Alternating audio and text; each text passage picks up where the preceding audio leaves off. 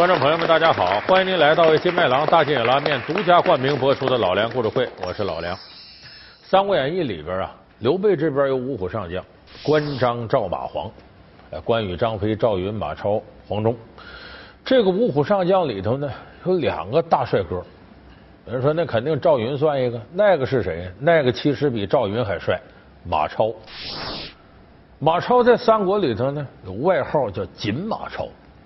哎，就锦绣前程的锦，就是马超呢。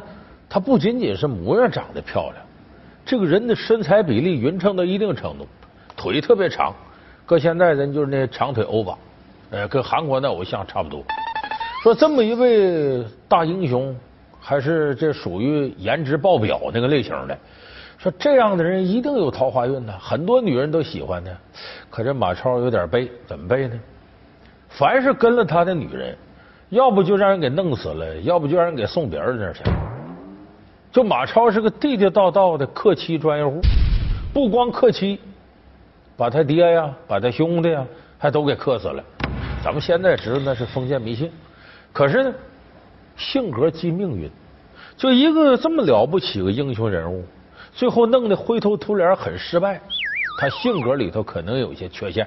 咱们今天就给大伙说说这个锦马超性格上的缺陷是什么？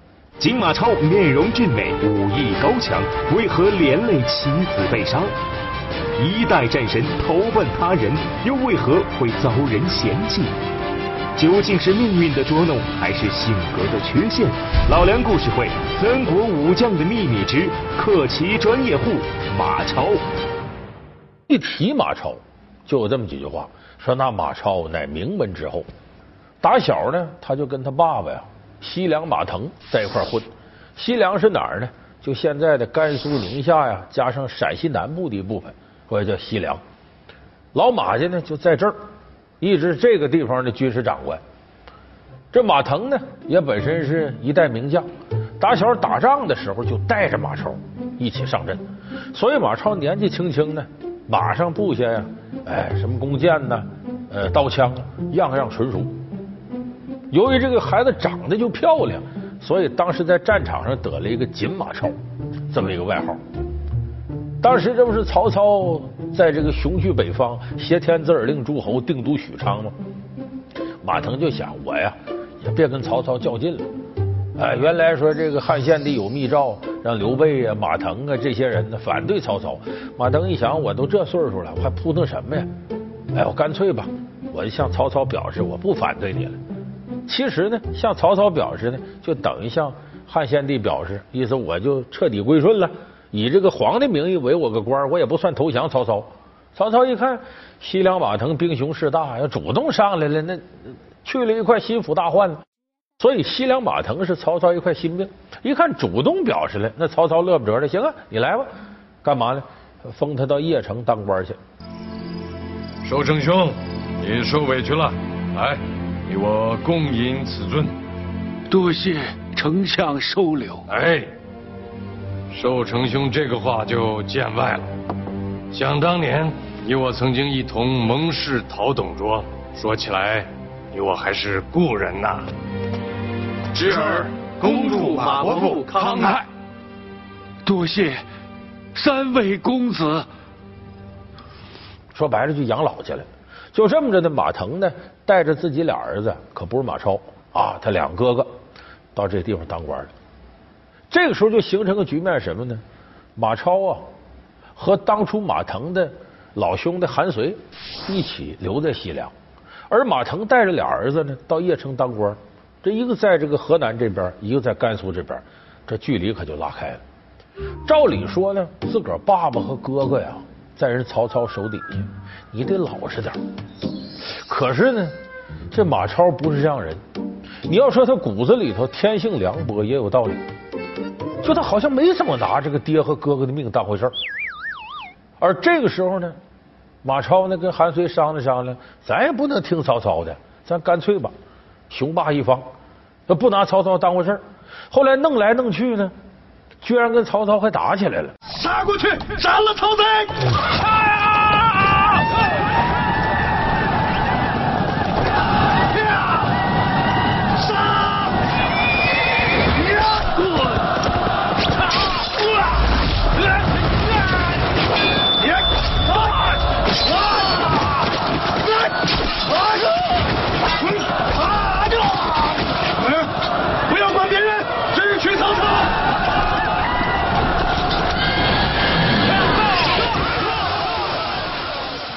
起来呢，还把曹操给打够呛。因为马超，我们说他确实有军事才能，本身功夫也高，所以后来潼关大战把曹操打到什么程度呢？割须弃袍于潼关，夺船必剑于渭水，就是说的马超和曹操的潼关大战。败军之将跑啊，人家喊：“哎，长胡子的是曹操。”曹操一看，赶紧把歘把胡子拿下去了。后边喊：“短胡子是曹操。”抓曹操没办法，歘把斗篷披上了。红斗篷是曹操，给曹操追到这场。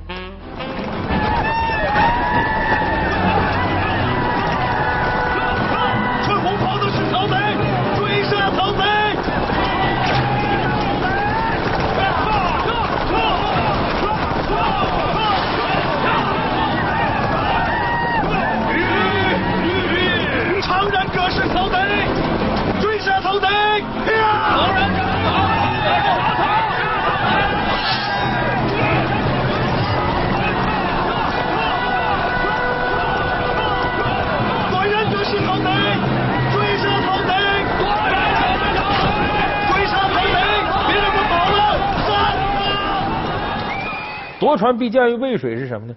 到了渭水这呢，曹操赶紧上船要跑。这时候他有个忠心耿耿的大将虎痴许褚，这许褚护着他，护着他呢，到什么程度？把这个身上的衣服都脱下来。为啥？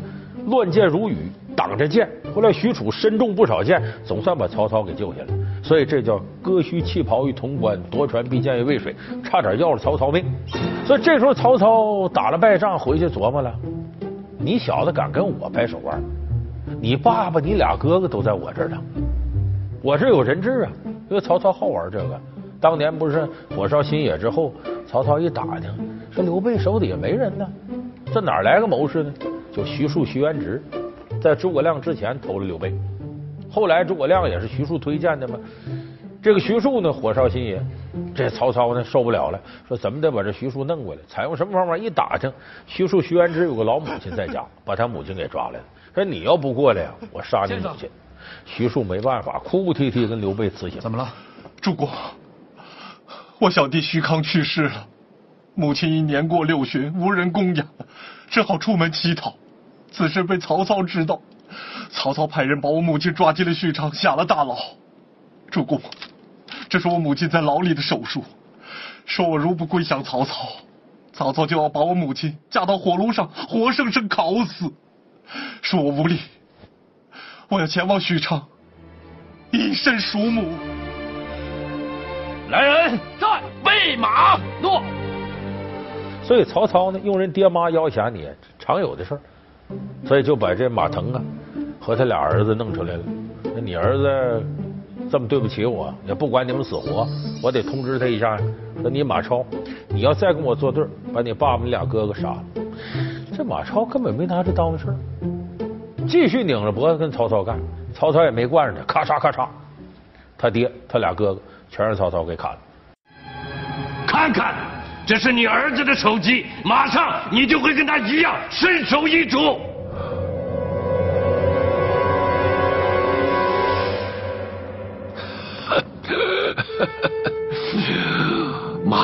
虽死，我还有马超、马岱给我报仇。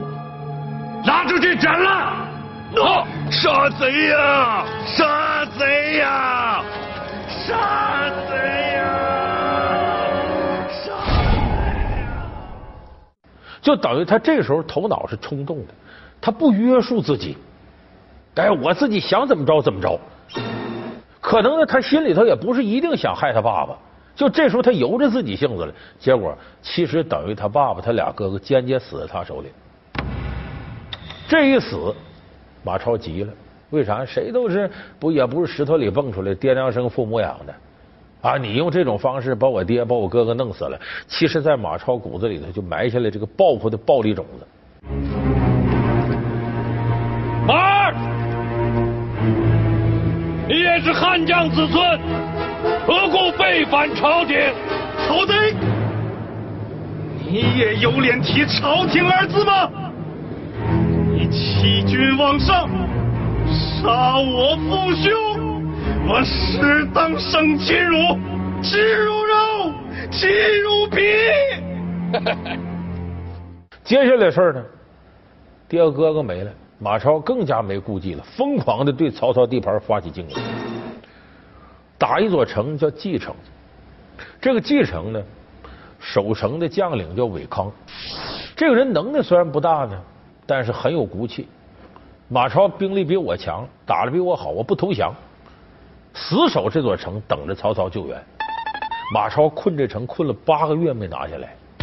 咱们这个世界战争史啊，无数次证明这问题。打的艰苦的仗，最后会留下很大后患。打艰苦时间长了，这当兵的没地方发泄，久攻不下。一旦这个城拿下来，就要屠城。你咱们这个西方也有看古希腊神话，特洛伊战争。围特洛伊围了十年，攻不下来，还损失一员大将，就是阿克琉斯，阿克琉斯之种嘛，这是古希腊神话里头经典的这个故事。最后呢，用特洛伊木马的计，把木马搁那，咱撤吧，当战利品抬城里去。半夜这木马肚子里头有不少将士出来，把特洛伊攻下。结果攻下之后一通杀人，特洛伊城成了一片火海。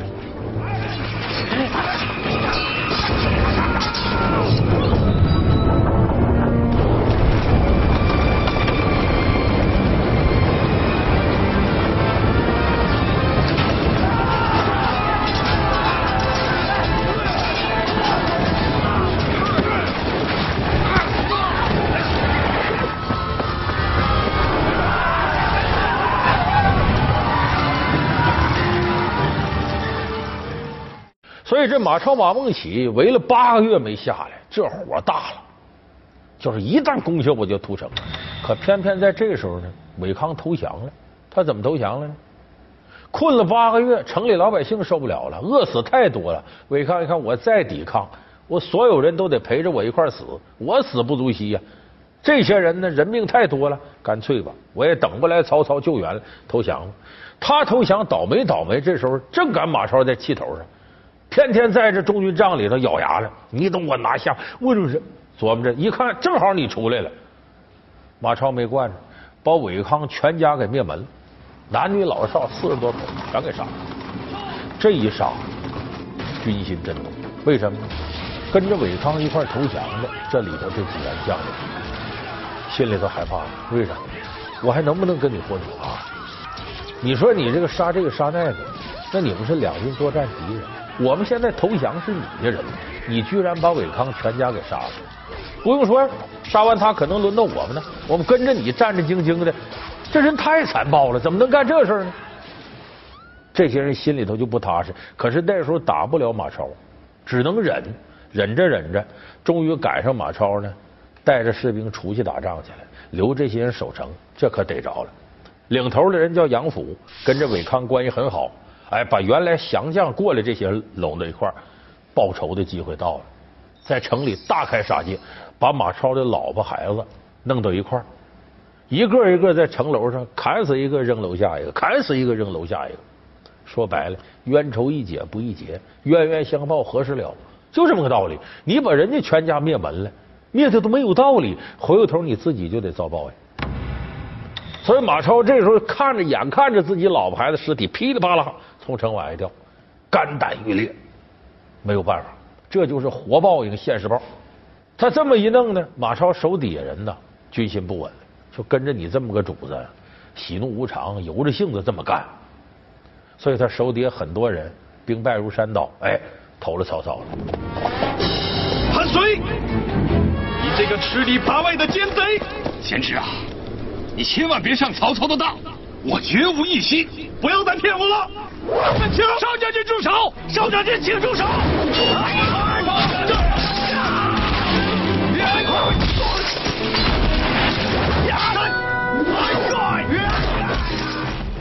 最后马超没办法了，一个人呢从大营里跑出，奔哪儿投了汉中张鲁。金马超面容俊美，武艺高强，为何连累妻子被杀？一代战神投奔他人，又为何会遭人嫌弃？究竟是命运的捉弄，还是性格的缺陷？老梁故事会：三国武将的秘密之克奇专业户马超。老梁故事会是由金麦郎大金眼拉面独家冠名播出。汉中张鲁倒很高兴，很愉快的就把马超收下了。收下他，为了笼络马超呢，甚至想个主意，我把我女儿嫁给马超，反正他也单身，没法不单身呢，媳妇都让人弄死了。这他想把女儿嫁给马超。这个时候呢，他有个谋士叫杨柏，说主公万万不可。为啥？你不能想一出是一出，收留马超可以，把女儿嫁给他不行。此人天性凉薄，不管家人死活，性情残暴，不约束自己，反复无常。你女儿嫁给他呀，恐怕死无葬身之地。哎，张鲁一听也有道理啊，我留他留他，别下这么大本儿，把我这宝贝女儿还留下，就这么的断了这念头。但是马超呢，在汉中待着也不能一个人单着，时间一长，有人给介绍，哎，就娶了一个姓董的姑娘为妻，说这你就好好过日子吧。结果他这个媳妇也没保住，还怨马超自个儿。刘备呢，这不是进入蜀中吗？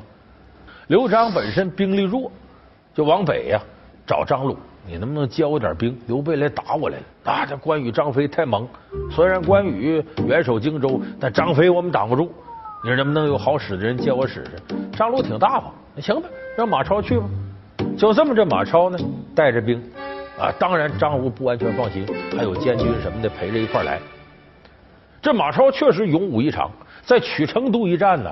与张飞挑灯夜战，白天没打够，咱俩晚上接着打。受死吧！呀！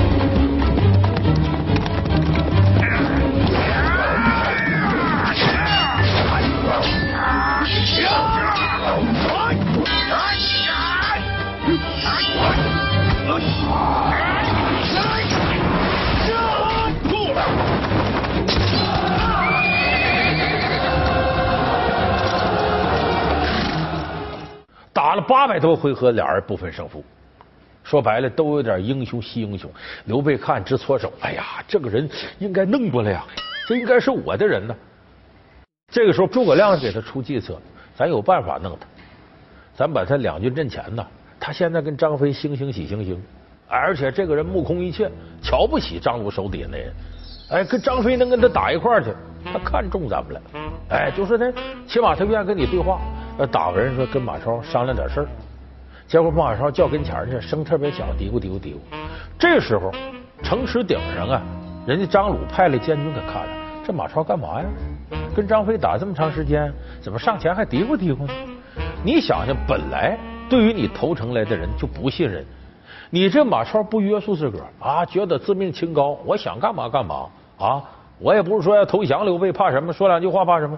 你他明明心里头觉得我这个赤胆忠心无所谓啊，可他这个行为让人怀疑。再回来之后，人监军在城楼不让他进城。听着，我是马前将军马岱，奉命班师，快快开关！主公有令，不准开关。既然令我班师，为何不让我们入关？入关可以，请将军所部放下兵器，徒手入关。放肆！你视我们为敌吗？封建！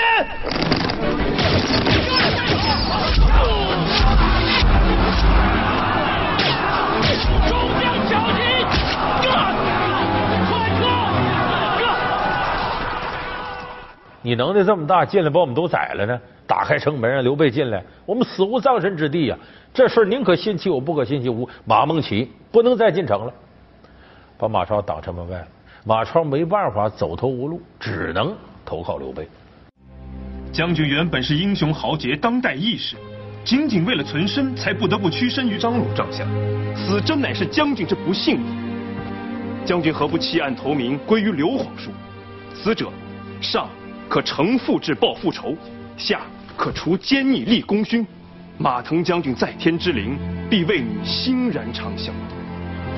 马超愿意归顺刘皇叔。哦，快快请起，请起。我主又得一虎将，益州指日可待。先生，就让马超夺取益州，给皇叔立功吧。